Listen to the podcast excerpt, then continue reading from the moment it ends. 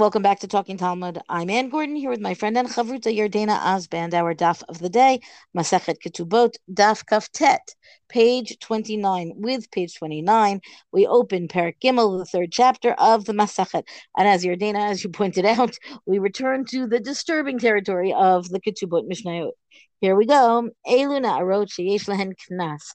These are the cases. It's going to be a list of the women for whom there's a fine paid to their fathers by a person who rapes them. Now, rape is one of those like really, really difficult conversation topics, besides the fact that rape is a really difficult conversation topic, because biblical the biblical injunction against rape and the Talmudic injunction against rape is it's a really different kind of concept than what we have in modernity. It's not acceptable. It's you know, there's problems. It's not considered okay, but it's not anywhere you know level to the it doesn't rise to the level of outrage that we think it should. So let's keep that as a backdrop right? And the idea that there's you know a fine paid to the father of a young woman who is raped is kind of you know we're talking about compensation for humiliation for degradation for whatever right? There's a recognition that that has gone on but it's not i feel like nowadays we would say that this is a criminal act as opposed to a monetary um you know a, a monetary fine. Anyway in it the the cases are as follows. Haba al mamzeret va'al hanitina va'al hakutit haba al hagioret va'al hashvuya. So all of these cases are women who are or young women whatever um, meaning the point is that they're still under the auspices of their parents of their fathers. Um, these are the cases of the women who are not a regular Yisrael status, not a daughter of a Kohen status, right? If anything, these are the women whose statuses on their own are already a little bit difficult, like a mamzeret, somebody who's, you know, born of an illicit relationship, or the givoni, um, or the nitina, right? This is, we, Dana, you've talked about this several times, so I'm gonna leave it, right? But again, this is a status that is not the main part of Klal Yisrael in any way, shape, or form, right? Um, the Kutit is a Samaritan woman, also not considered mainstream Jewish, shall we say. The female convert, this is perhaps in some ways the most disturbing case, and or rather a captive woman, right? Meaning a, a captive woman, and then it goes on to say Vala Shivcha, Shinivdu, Vishinitgairu, Vishinishtacharu, uh, Prutot So we're talking about um uh maidservant or a captive who is freed or you know paid off whatever um, redeemed or converts who converted or the maidservants who were freed and meaning that all of that took place for those who needed redemption or freeing or whatever went conversion when they were less than three years old and three years and one day old meaning that they are presumed that they have a default status of being a virgin at that stage and again, here's the disturbing part, right? Um, but the the so that the the girl who is raped has a presumptive status of being a virgin, right? So that's the first part of this Mishnah.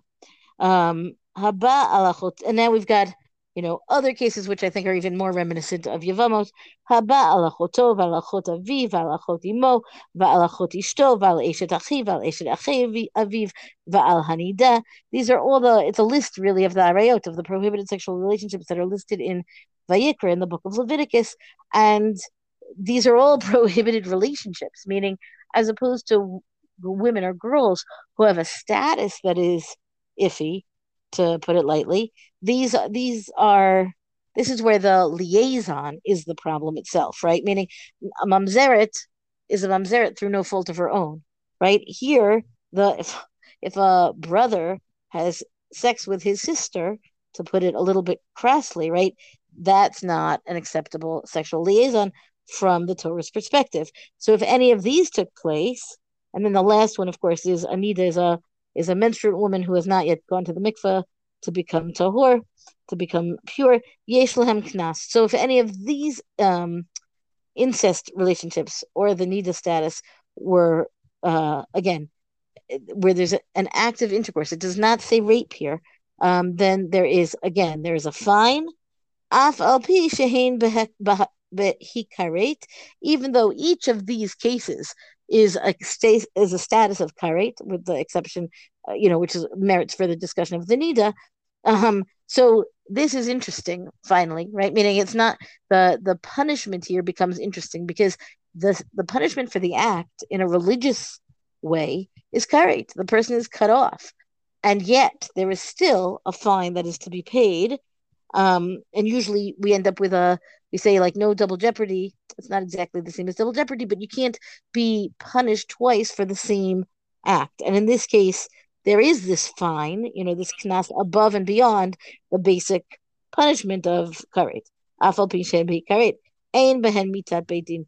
These do not; these cases do not have a death penalty. In the event of a death penalty, you wouldn't have a fine, um, because that's like two punishments that are within human hands to exact from the perpetrator, and that already, you know, crosses the line too much. So, again, difficult territory. I agree with you, Yardena, and I just want to just do a, a brief um, recognition of the Gemara that opens on this Mishnah.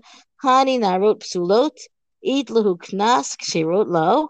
The Gemara wants to know, you know, if you're talking about these young women or girls who have let's call it as, as the Gemara calls it psulot, right? They are people whose lineage is of questionable status to begin with, right? So then what about the girls who are just, you know, from Klal Yisrael, from uh, who have a regular Yisrael status, who are ksherot? Shouldn't they also get? Shouldn't there also be a fine paid to the fathers in the event that they are raped? That should be like a kal v'chomer. If somebody of a who's a psula is has a kanas attached to her rape, then certainly a kshera should. So the Gemara says what really is being said here, and it's a really fine tuning of the language, is these are the young women who have a difficult status, who get a who get this fine. Meaning the point is that there there may be other people who are not listed here, and there might not be a kanas for them. Right? So the Gemara says it's not a comprehensive list, right? Rather, these are the ones who who get this fine paid despite the fact that they have this flawed lineage. And then the point is that, um, you know, obviously that would be the case for somebody who doesn't have doesn't even need to say it straight out. Yeah, I mean, look, this is not it, it's not a nice Mishnah. I don't know what else to say. um, it, it, but I think it's showing us, you know, a little bit. Look, this is how biblical law worked, as you said. Um, I do think one positive way to look at this Mishnah is is you know, it does end up protecting people who maybe normally wouldn't have been protected. Like those those women do get a knas with them, but it's you know we understand that this isn't a nice. It's not a nice mishnah. Um, it's interesting that you catch is not nice. I feel like it's very much a sign of its own times. Yeah, and that's that, a better way. To, you said that much more eloquently than I did. Thank you. Okay. Thank you. Carry now, on. We yes. have more stuff here that's maybe less. Yes. So um, so they get through a very long discussion about a whole midrash halacha of how they learn all of this, that this would apply, oh, you know, to some of these women who are not just sort of your straightforward betula woman. That's not the part that I'm going to read. Um, but they mention a machlokas between Shimon Hatimni and Rabbi Shimon ben Manasseh, right? And it says here, the Gemara makes this comment right? Ulapuke mai hatana, that the Mishnah excludes an opinion of this Tama, Tana, Tanya, it's taught in a brisa, Velotie Shah, quoting this pasuk in Devarim chapter 22, verse 23, and to him she shall be, you know, Tieli Shad should be as a wife, right? So Shimon Hatimni says, Isha sheyesh haviyah. This refers to a woman with whom there is betrothal, with whom there is haviyah. In other words, if someone, the question, somebody who has a roosin with a woman with whom he had relationships with for, with that are punishable by karet, right? Does that betrothal actually take effect? And Rabbi Shimon um, had Timni says no, it doesn't. In other words, if you had a sexual relationship with somebody that you get kares with, you can't actually have a roosin with them.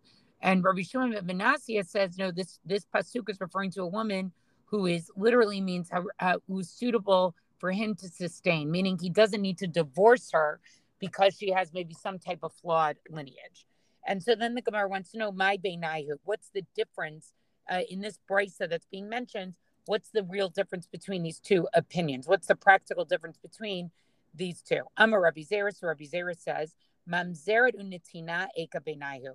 The category of Mamzeret and Nitina, which is mentioned in our Mishnah, is the difference. Laman Damar Yeshba Havaya, for the one who says that there's betrothal, right?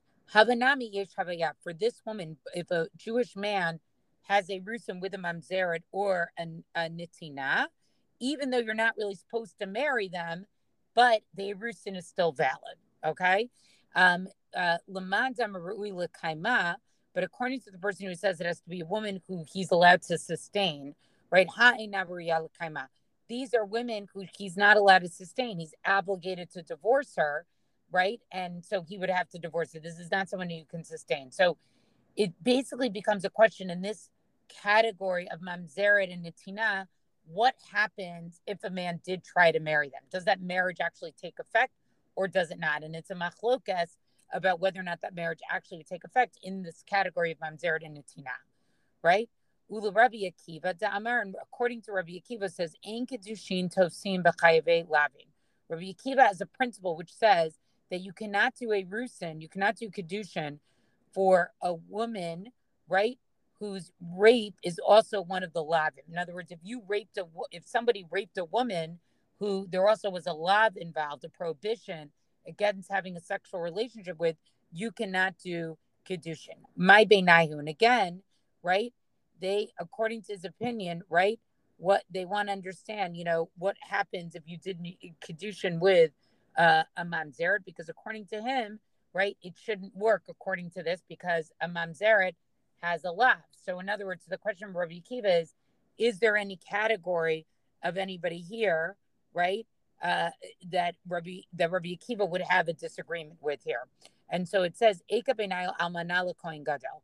So here it would be the practical difference would be uh, the case of a widow who was raped by the Kohen Gadol. Okay, Rabbi Simai, right? According to the opinion of Rabbi Simai, Titania, we learned it a Bryce of Rabbi Simai Omer. Rabbi Simai says, Min hakosa Rabbi Akiva mamzerim. Okay, Rabbi Akiva said from all forbidden relationships are mamzerim. Chutz me almanala kohen gadol, except for a child born from a widow to a high priest.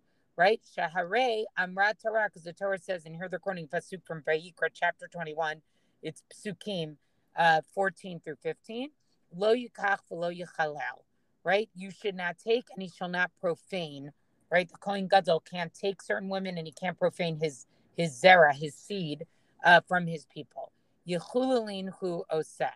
So what it what it means from here is if he has a child with a widow, right? If a Kohen Gadol has a child with a widow, we know that a Kohen Gadol cannot marry even a widow.